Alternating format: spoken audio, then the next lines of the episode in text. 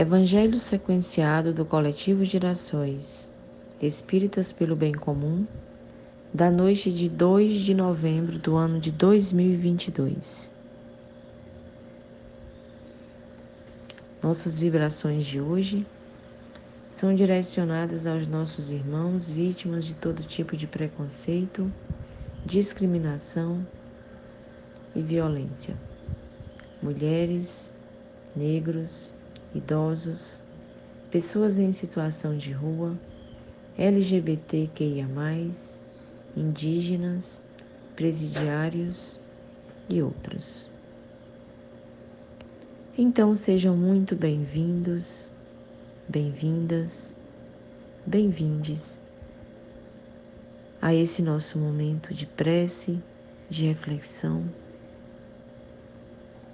em torno do Evangelho de Jesus, nosso modelo e guia de vida. Agradecemos a Deus por estarmos reunidos e agradecemos ao nosso Mestre Nazareno por permanecer presente em cada coração,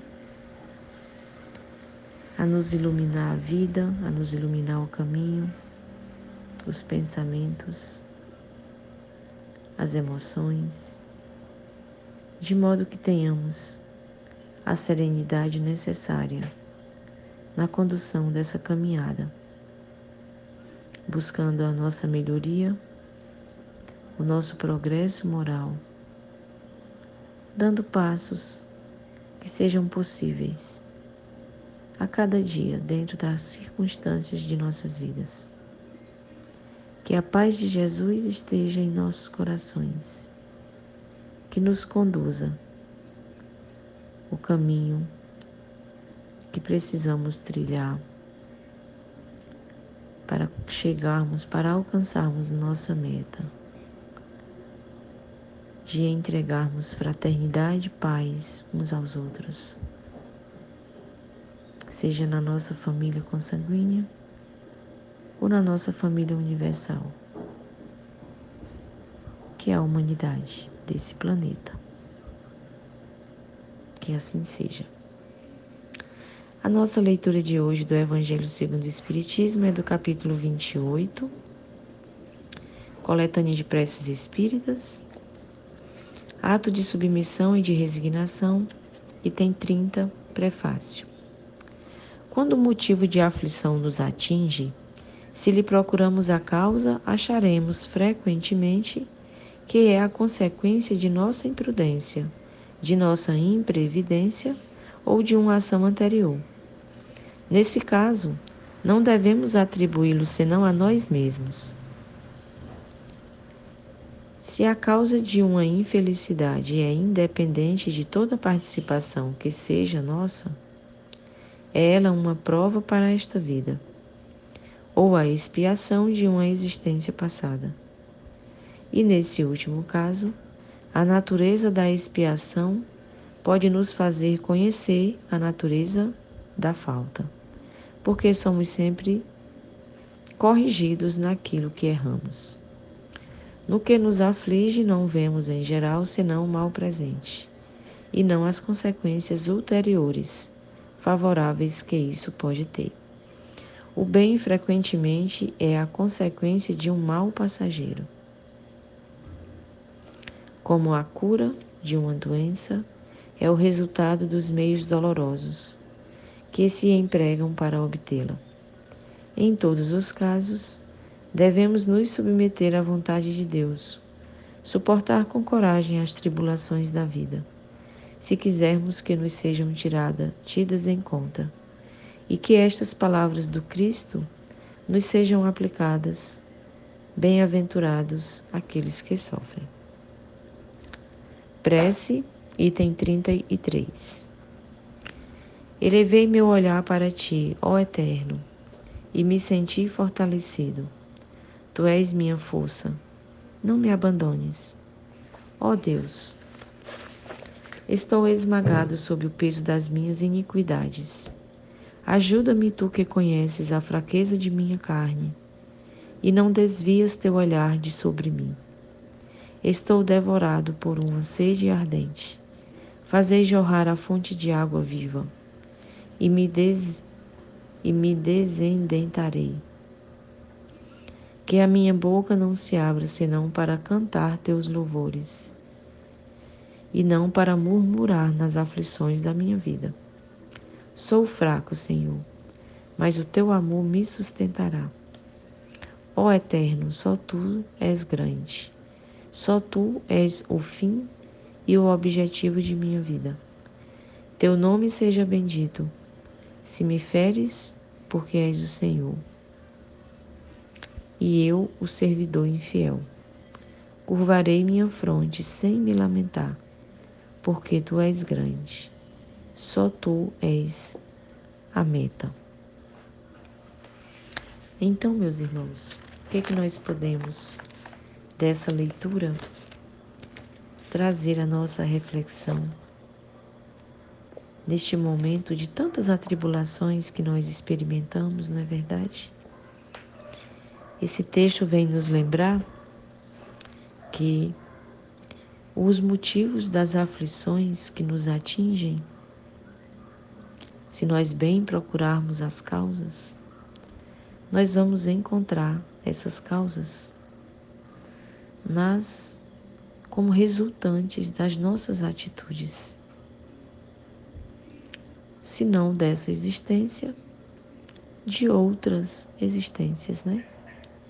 Então o texto nos traz essa leitura, nos convida a fazer essa releitura de todos os acontecimentos, nos lembrando que o conjunto do que nós vivenciamos sobre este planeta está diretamente relacionado aos sentimentos, aos pensamentos, às atitudes, ou seja, ao conjunto das ações, das inteligências que aqui habitam, não é verdade?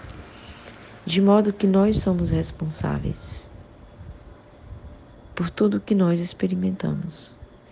E se nesse momento nós já somos capazes de reconhecer a necessidade do bem, da paz, da serenidade, da pacificação de modo geral, não é? Nós precisamos reproduzir esses sentimentos.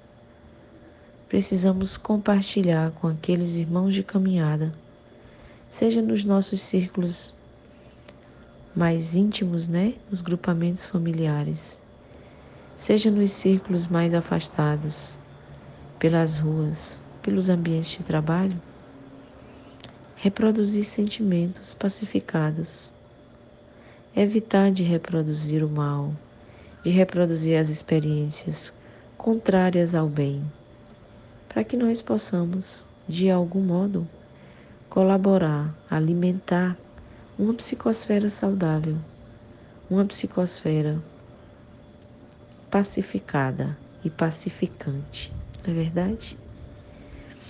Então, ele lembra ainda que em tudo aquilo que nos aflige, geralmente nós vemos somente o momento presente e tantas vezes nós esquecemos das consequências dos nossos atos anteriores. E nós não podemos esquecer deste detalhe, lembrando que também tudo que nós produzirmos agora, em termos de vibrações, de energias, de magnetismo, não é?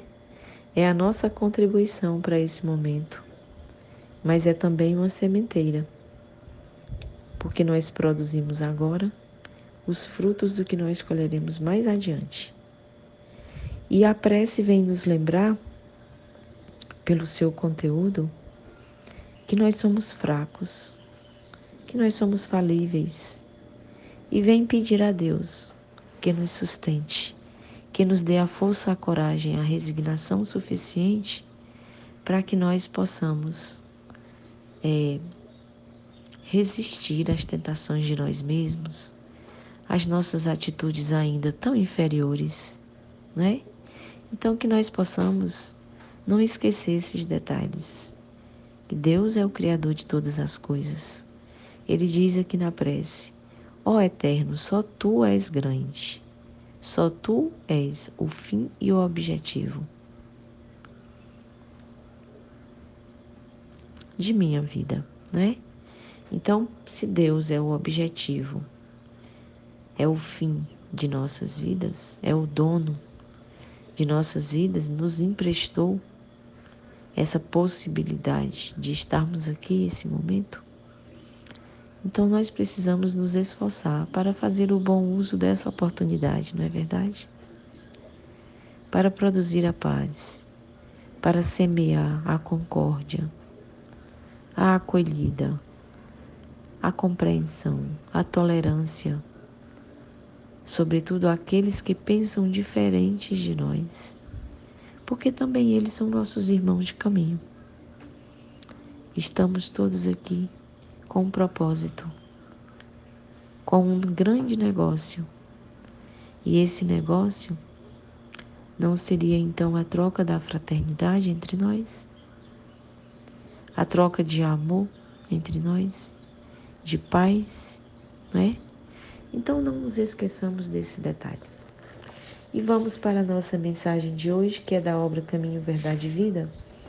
É a lição 66, que tem como tema como pedes. E começa lá com uma passagem de João 16, 24. Até agora, nada pedistes em meu nome. Pedi e recebereis, para que o vosso gozo se cumpra. Jesus. E Emmanuel comenta a esse respeito.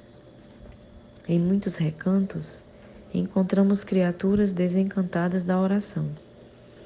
Não prometeu Jesus não prometeu Jesus a resposta do céu aos que pedissem no seu nome?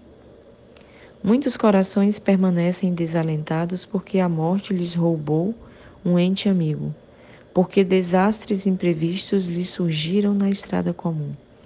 Entretanto, repitamos: o Mestre Divino ensinou que o homem deveria solicitar em seu nome. Por isso mesmo, a alma crente, convicta da própria fragilidade, deveria interrogar a consciência sobre o conteúdo de suas rogativas ao Supremo Senhor, no mecanismo das manifestações espirituais. Estará suplicando em nome do Cristo ou das vaidades do mundo? Reclamar, em virtude dos caprichos que obscurecem os caminhos do coração, é atirar ao Divino Sol a poeira das inquietações terrenas. Mas pedir em nome de Jesus é aceitar-lhe a vontade sábia e amorosa. É entregar-se-lhe de coração, para que nos seja concedido o necessário. Somente nesse ato de compreensão perfeita do seu amor sublime encontraremos o gozo completo, a infinita alegria. Observa a substância de tuas preces. Como pedes? Em nome do mundo ou em nome do Cristo. Os que se revelam desanimados com a oração confessam a infantilidade de suas rogativas. Então, né, meus irmãos, Emmanuel vem através dessa mensagem nos lembrar que nós precisamos, ao pedir, fazê-lo em nome de Jesus, aceitando Sua vontade sábia e amorosa necessária a nós nessa caminhada evolutiva. Vamos então repensar na hora de nossas preces o que é que pedimos, como pedimos. E nesse momento, enlevados por esta mensagem, por essas leituras, vamos mais uma vez agradecer ao nosso Mestre Nazareno pela oportunidade desse encontro e das reflexões decorrentes dele. Que nosso coração se encha dessas dessas virtudes, desses pensamentos mais elevados, dessas solicitações mais repensadas, repaginadas, para que nós possamos percorrer caminhos iluminados por essas tamanhas reflexões dessa noite e que possamos construir a cada dia novas versões de nós mesmos, mais fortalecidas, verdadeiramente envolvidas por toda a paz, por todo o amor que o Cristo nos traz através de suas mensagens. Que assim seja.